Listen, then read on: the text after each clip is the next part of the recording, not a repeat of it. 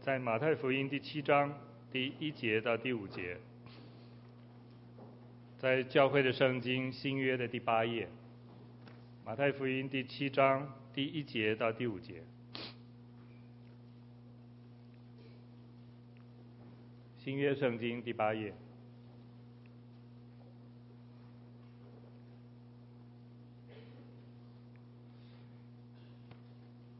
马太福音第七章第一节：你们不要论断人，免得你们被论断。因为你们怎样论断人，也必怎样被论断。你们用什么量器量给人，也必用什么量器量给你们。为什么看见你弟兄眼中有刺，却不想自己眼中有梁木呢？你自己眼中有梁木，怎能对你弟兄说：容我去掉你眼中的刺呢？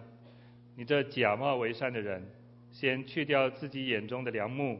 然后才能看得清楚，去掉你弟兄眼中的刺。陈伟仁长老今天所要分享的信息题目是：不要论断是小事还是大事。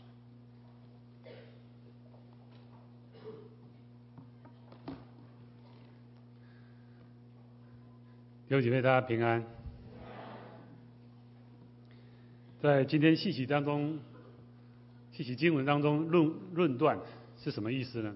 我找一些资料，我给他一个定义：论断是评论他人长短的闲话，以及断定他人罪状的指责。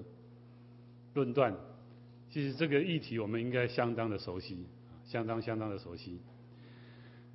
在台湾，每一天没有例外的，你翻开报纸，看看我们的政治版，有一个主题，每一天都在出现。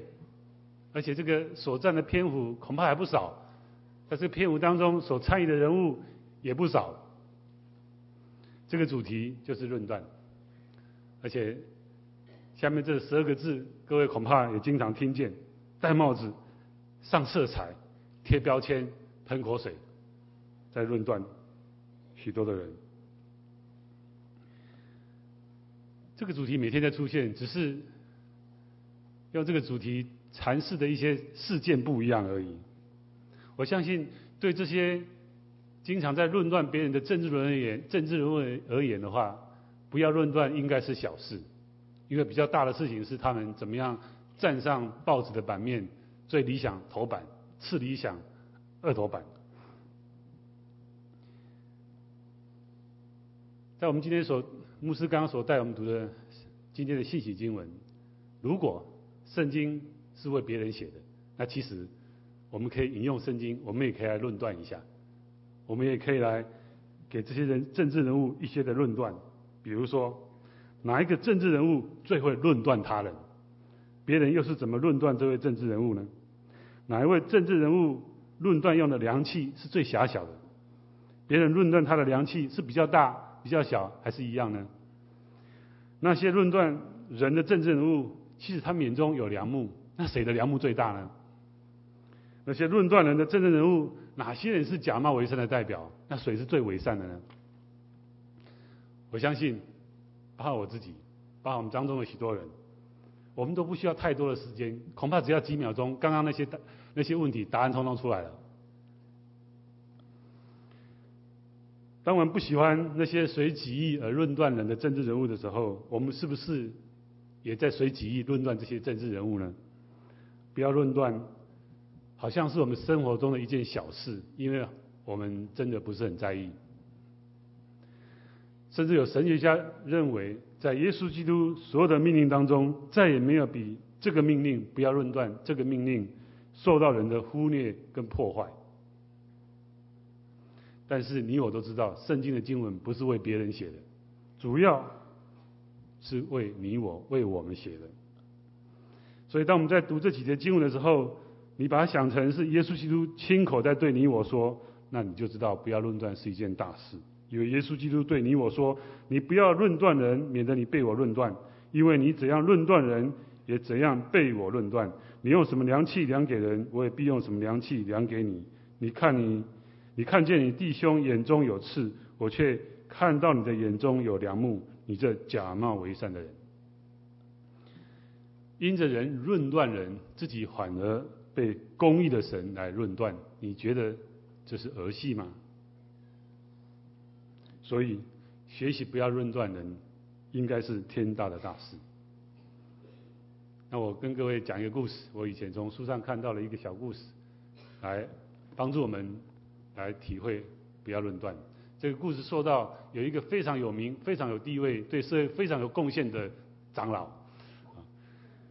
有一天，他做一个噩梦，梦见呢，在他的梦中有一个非常穷、非常贫乏、也非常瘦弱的老人。他没做过什么大事，也没讲过什么重要的话。有一天，这个老人死了，但是他却很顺利的、很隆重的进入天国。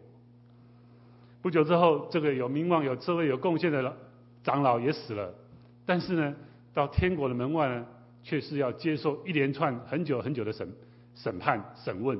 还进不了天国。有一天，这个长老就受不了，就问了审判长：“这什么道理？为什么一个瘦弱不堪、行事为人微不足道的老人，当他死了以后，这么容易、这么隆重的进天国，而我对人群社会有这么大贡献的长老，却还要经过这么久的审问，还不知道什么时候可以进天国？这什么道理？”审判长很简单的回答一句话：“他说，因为这位老人终其一生，从未诽谤任何人。”论断是生活上的小事，因为我们经常这样做，我们也不以为意，甚至不在乎。但是不要论断，却是生命中的大事，因为我们欠缺这样的力量。所以，当你静下你的心，在神的面前醒思，写下在过去这岁月的当中，你曾经论断哪些人？为什么论断？好好的把它写出来。你觉得这个清单，你会倾向那？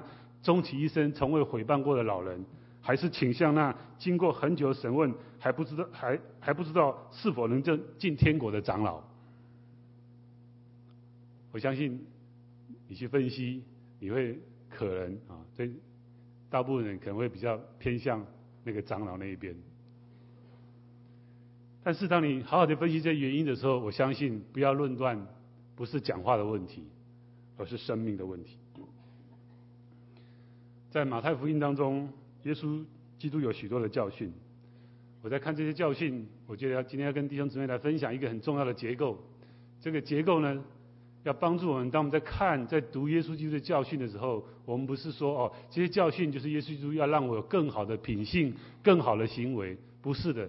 我相信这些的教训是耶稣基督要告诉我们，一个信神的人是当有什么样的生命，一个信属神生命的人当有什么样的行为。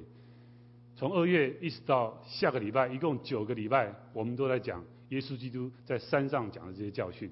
那你从这些教训，我们跳出来来看这个结构，在马太福音第五章第一节，耶稣基督看见许多人，就上了山，既已坐下，门徒到他跟前来，他就开口教训他们说，所以很多的教训就是过去我们这八个礼拜到下个礼拜的这些教训。耶稣讲完了这些话，众人都稀奇他的教训，因为他教训他们，正像有权柄的人，不像他们的文士。二十八章，耶稣在复活之后升天之前，前进来对他们说：“天上地下所有的权柄都赐给我了，所以你们要去，使万民作我的门徒，奉父子圣灵的名给他们施洗，凡我所吩咐你们的，都要教训他们遵守。我就常与你们同在，直到世界的末了。”耶稣基督开口教训他们，到耶稣基督讲完了这些话，众人都吸取他的教训。有哪些教训呢？过去这包含这个礼拜的八个星期，还有下个礼拜，耶稣在讲这教训。我们来总结一下，总和一下。耶稣基督讲登山宝训，耶稣说：虚心的人有福了，因为天国是他们的。耶稣基督讲到做光做盐，耶稣基督说：你们是世上的盐，盐若失了味，怎能叫它再显呢？耶稣基督说：“成来成全律法和先知的道。”他说：“就是天地都废去了，律法的一点一画也不能废去，都要成全。”耶稣基督讲到仇恨，他说：“你在祭坛上献礼物的时候，若想起弟兄向你怀怨，就把礼物留在坛前，先去同弟兄和好，然后来献礼物。”论到奸淫的罪，耶稣说：“宁可失去百体中的一体，不可叫全身丢在地狱里。”论到启示，耶稣说：“你们的话若是就说是，不是就说不是。若再多说，就是出于那恶者。”论到爱仇敌，耶稣说：“要爱你们的仇敌，为那逼迫你们的祷告。”论施舍，耶稣说：你们施舍的时候，不要叫左手知道右手所做的；论祷告，耶稣说：你们祷告的时候，要进你的内屋，关上门，祷告你在暗中的父，你父在暗中察看，必然报答你。在主祷文，耶稣说：愿你的国降临，愿你的旨意行在地上，如同行在天上。论到进食，耶稣说：不要叫人看出你进食来，只叫你暗中的父看见，你父在暗中察看，必然报答你。论到真财宝，耶稣说：你的财宝在哪里，你的心也在哪里。论心里的光，耶稣说：你里头的光若黑暗了，那黑暗是何等的大呢？上个礼拜论无论衣食，你们要先求他的果和他的义，这些东西都要加给你。不要论断。为什么看见你弟兄眼中有刺，却不想自己眼中有梁木呢？求则得之。耶稣说：你们虽然不好，尚且拿好的东西给儿女，更何况你们在天上的父，岂不更把好的东西给求他的人吗？论两条门路，耶稣说：你们要进窄门，因为引到灭亡那门是窄的，路是大的，进去的人也多。两种果树，耶稣说：凡称呼我主啊主啊的人，不能都进天国；唯遵行我天父旨意的人，才能进去。在两等根基，耶稣说：凡听我这话就去行的，好比一个聪明人把房子盖在磐石上。所以，当主耶稣基督在复活之后升天之前，最后门对门徒说：凡我吩咐你们的，都要教训他们遵守，我就常与你们同在，直到世界的末了。这句话。中间少少了一句话，但这句话当然已经包含在意思里面。只是我要再提醒弟兄姐妹，我们来留意，耶稣对他们说，也是对你我说：凡我所吩咐你们的，你们都要遵守，然后也要教训他们遵守。因为我相信耶稣是所教训给我们的，不是说我给你这个知识，你不用遵守，你让别人把这事传给别人，让别人去遵守，我就与你们同在。我相信不是的，是耶稣基督。把教训传给我们，我们要遵守，然后我们要教训那信耶稣的人也来遵守。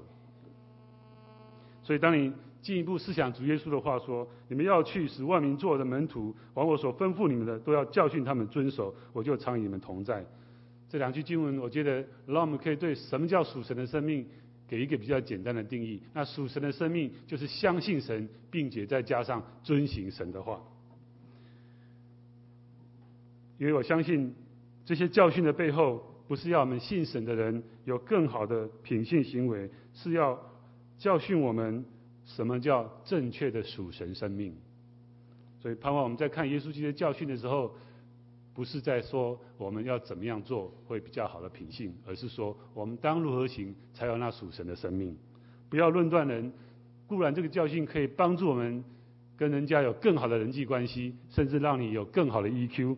但是，当你的心没有改变的时候，当你没有把你的心给主的时候，我相信任何建立在个性与行为的修炼都是靠不住的。我相信不要论断的核心议题不是在品性跟个性，而是在生命的归属。约翰福音第七章，耶稣说。耶稣站着高声说：“人若渴了，可以到我这里来喝。信我的人，就如经上所说，从他腹中要流出活水的江河来。”感谢主，活水的江河是属神生命的结果。也就是说，活水的江河是从属神生命而来，而这属神的生命是因为相信神、遵行神的话而来，而能够活出那活水的江河。所以，如果把约翰福音第七章耶稣讲的“活水江河”这句话摆在我们刚刚讲的那个结构的下面，当知道使人成为耶稣基督的门徒，教训他们遵行神的话，而这样的人，耶稣高声站着说：“信我的人，就如经上所说，从他腹中要流出活水的江河来。”我要用自己的一些体验来跟各位弟兄姊妹更多的说明活水的江河。去年八月。我有机会，我们全家一起到瑞士自助旅行，在第一个晚上所住的旅馆的后面，有一条非常非常漂亮的河流。这条河流不仅漂亮、干净、清脆，而且水流速度很快，在两旁很茂密的树下面，更显得它的美。所以在未来住在那旅馆的几天当中，每天的早上，我都在这河的两旁慢跑，心中感觉非常非常的愉快。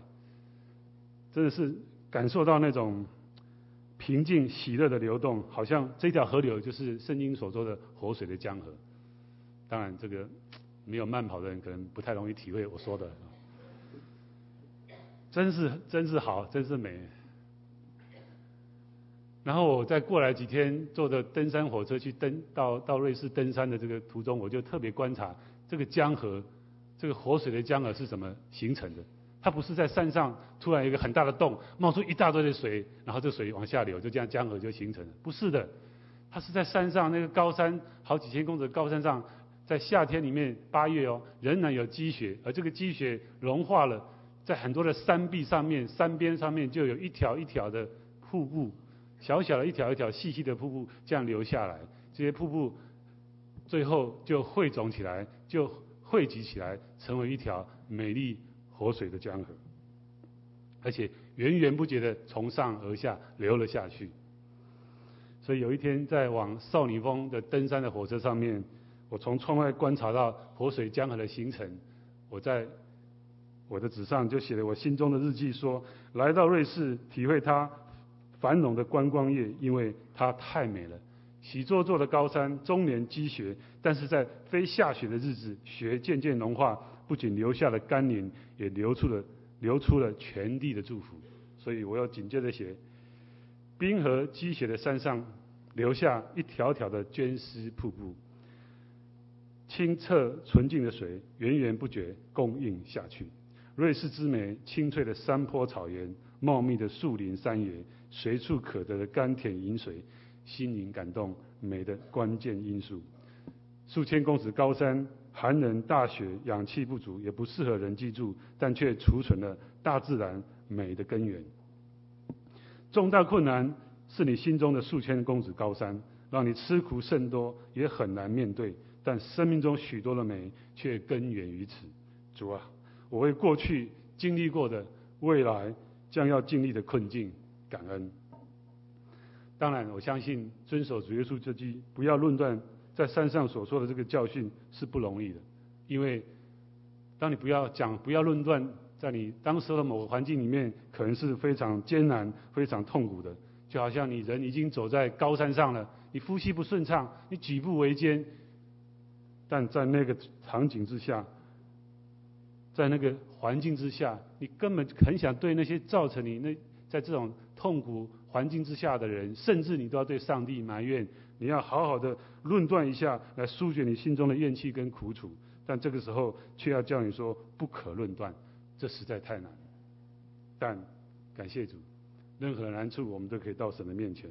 但感谢神，主耶稣在山上所说“不要论断”这句话，它的神奇之处就在当我们遵行神的话的时候，我相信他就会每一次的遵行，就在我们每一次。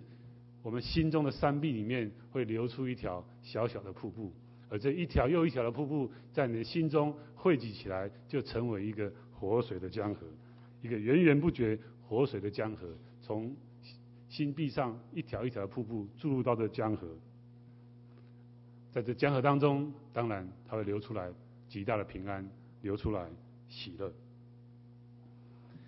两个多礼拜之前，我翻开教会的。啊，每整年度的这个服事，主日的服事，因为我知道我这个礼拜要讲到，但我不确定我要讲哪个主题，所以我就看了一下，讲不要论断。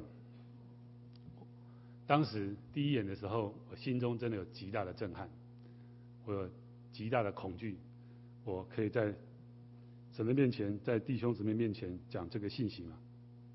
因为在过去这几个月当中，在我生命当中一个很重要的学习。就是不要论断，有个很重要的挑战，挣扎就是论断也不要论断。我相信有些弟兄姐妹知道，最近我已跟几个朋友所共同创立的公司，被一家美国上市的公司所公开收购。我认识这家公司的负责人，我也知道他跟我有很不一样的经营使命跟管理理念，所以我选择离开我过去十六年所创业跟尾声的公司。在过去这几个月当中，是的，我心中是有不少的苦楚与与怨气。我真想对这些所有造成公开收购的相关人士，好好的论断他们。更何况我有许多的资料，我有许多的场合可以让我这么做。今年的一月十七号，在我的日记上面想到即将被公司被收购，我的心实在很忧闷，所以我写下：正形成的变动，正抽空心中的空气，正遮蔽心中的阳光，正枯干心中的溪水，正摇动心中的地图，我的心好忧闷。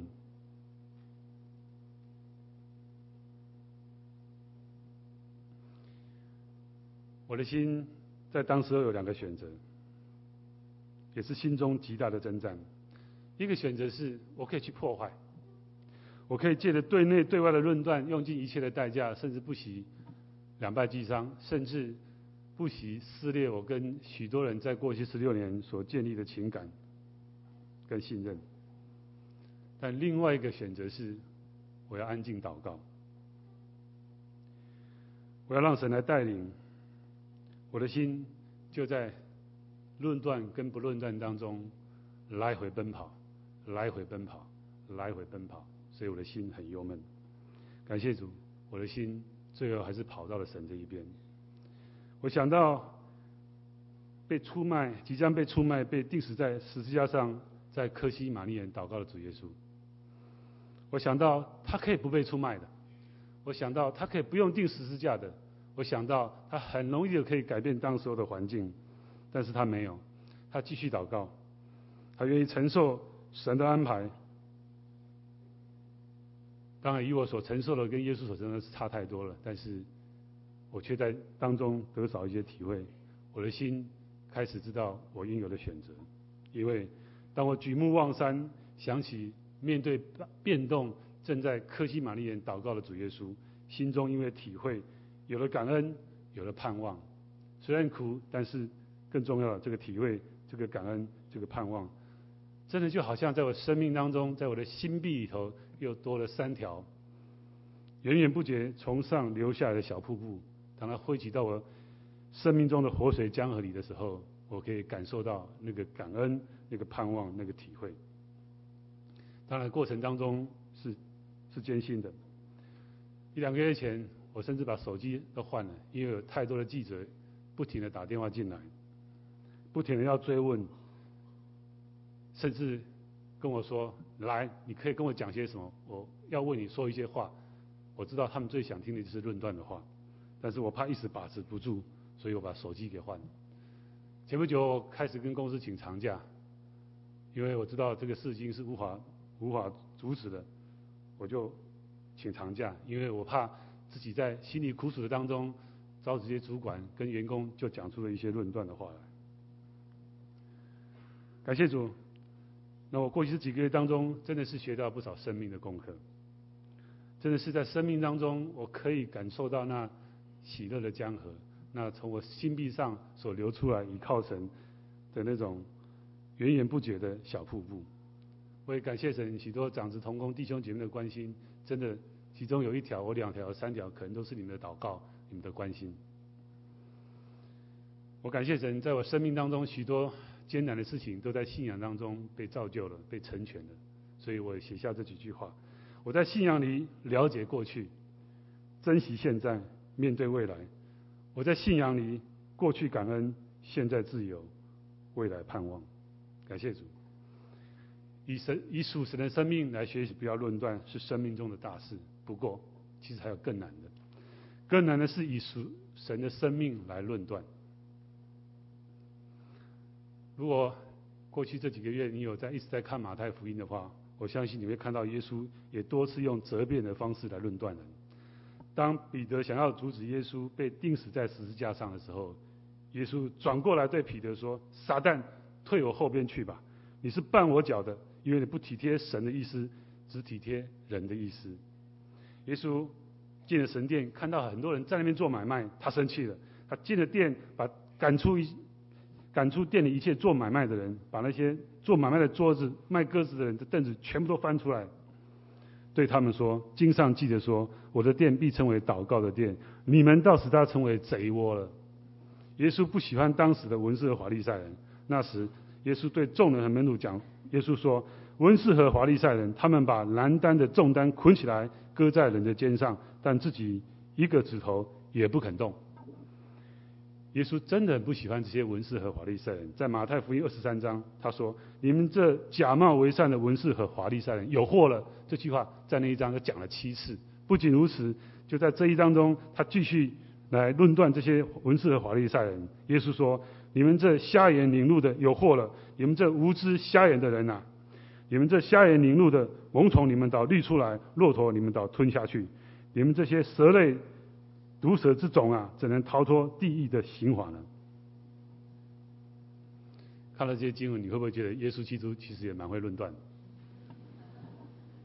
但是，但是，在这些经文的背后，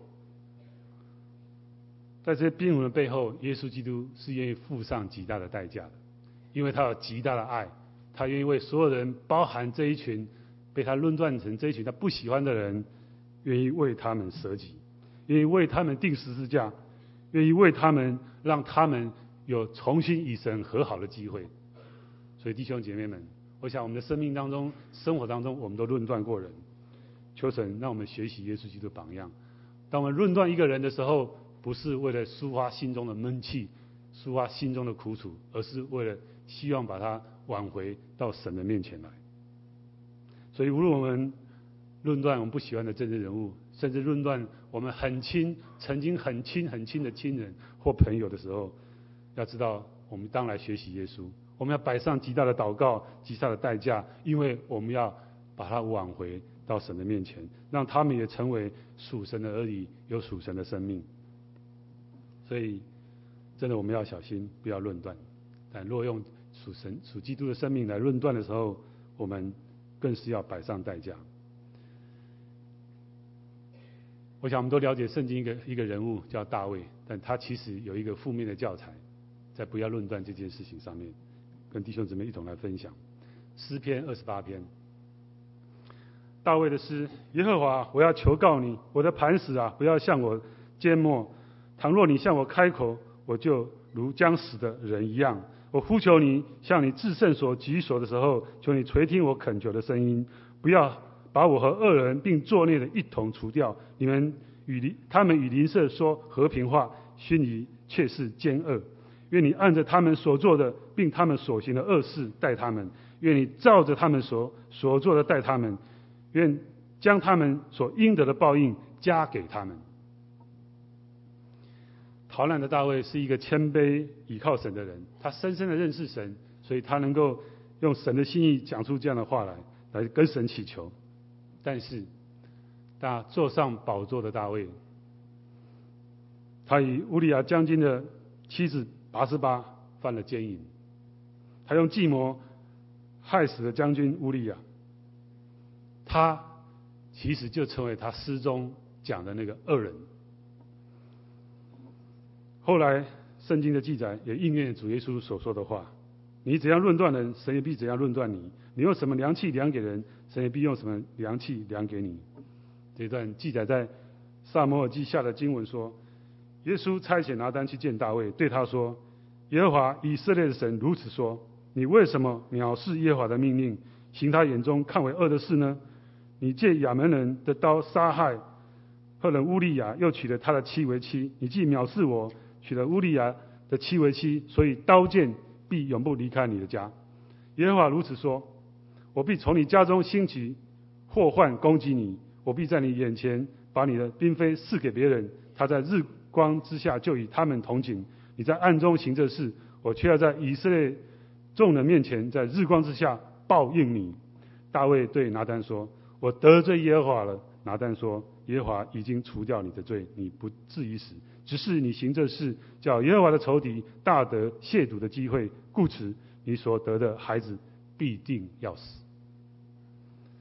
感谢主，在大卫的身上，因着大卫的藐视神的命令，他就应验了耶稣所说的：“我们用什么量器量给人，神必用什么量器量给我们。”求神真是让我们看重这样的教训，因为若我们不遵循神的教训，这样的这样的教训，说不定就在你我的身上。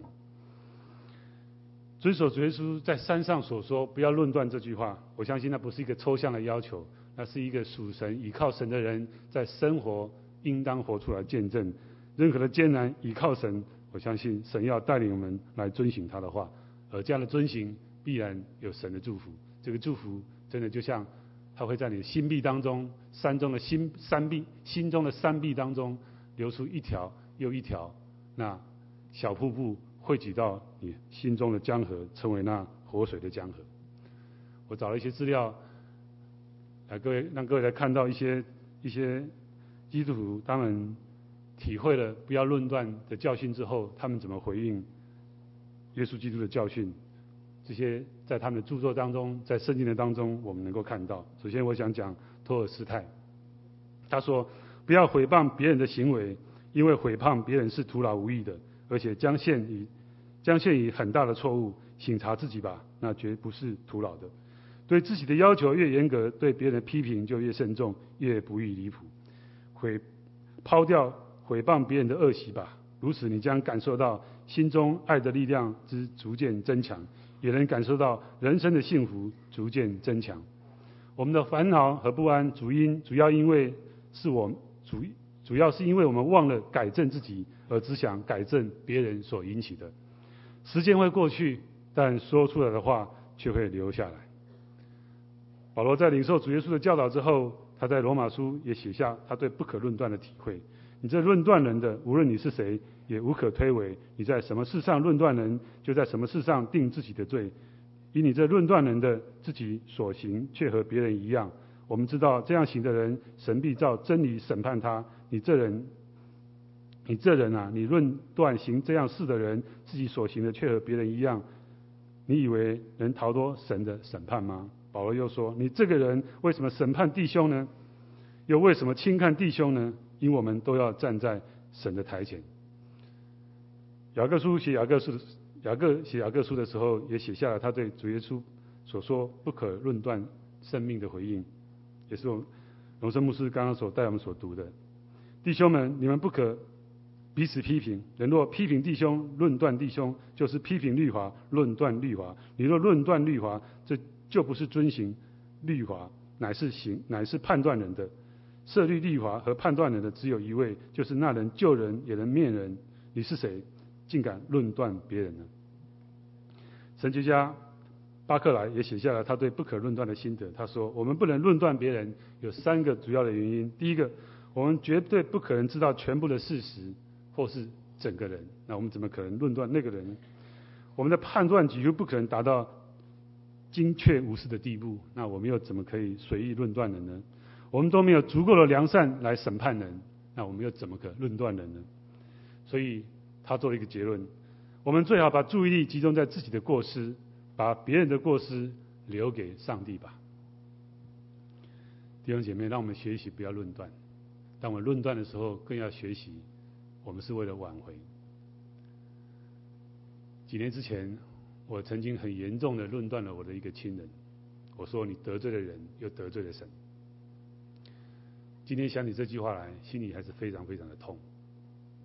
痛的是我这个亲人还在做那不该做的事，痛的是在我讲这句话之前跟讲这句话之后，我的祷告不够，我付上的摆上的代价不够。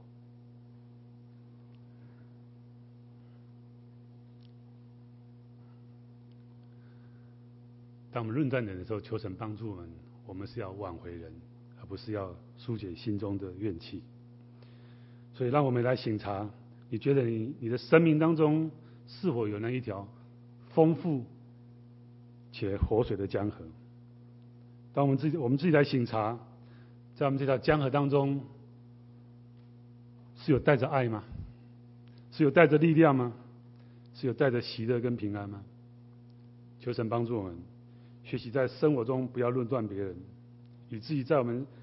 的属神生命可以从生命当中的山壁中源源不绝地流出一条又一条从山上而下的甘泉，带着爱，带着能力，带着喜乐，带着平安，天天成为你心中、你我心中活水江河的供应。求神帮助我们，我们一起祷告。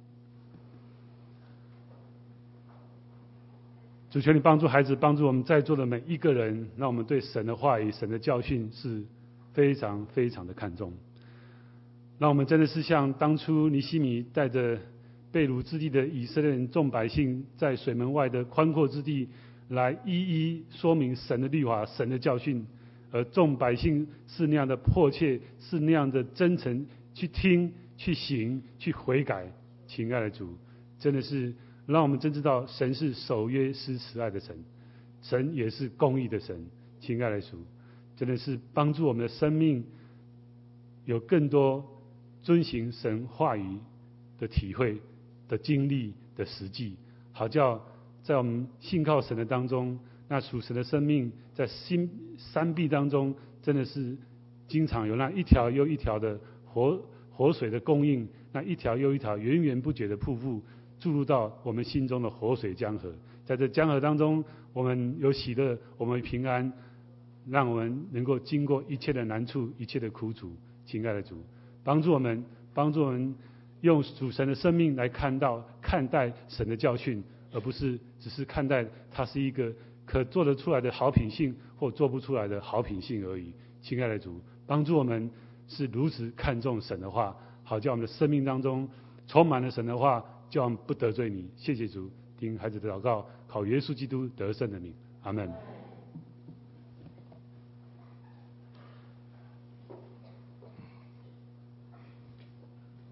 谢谢伟人长老的信息。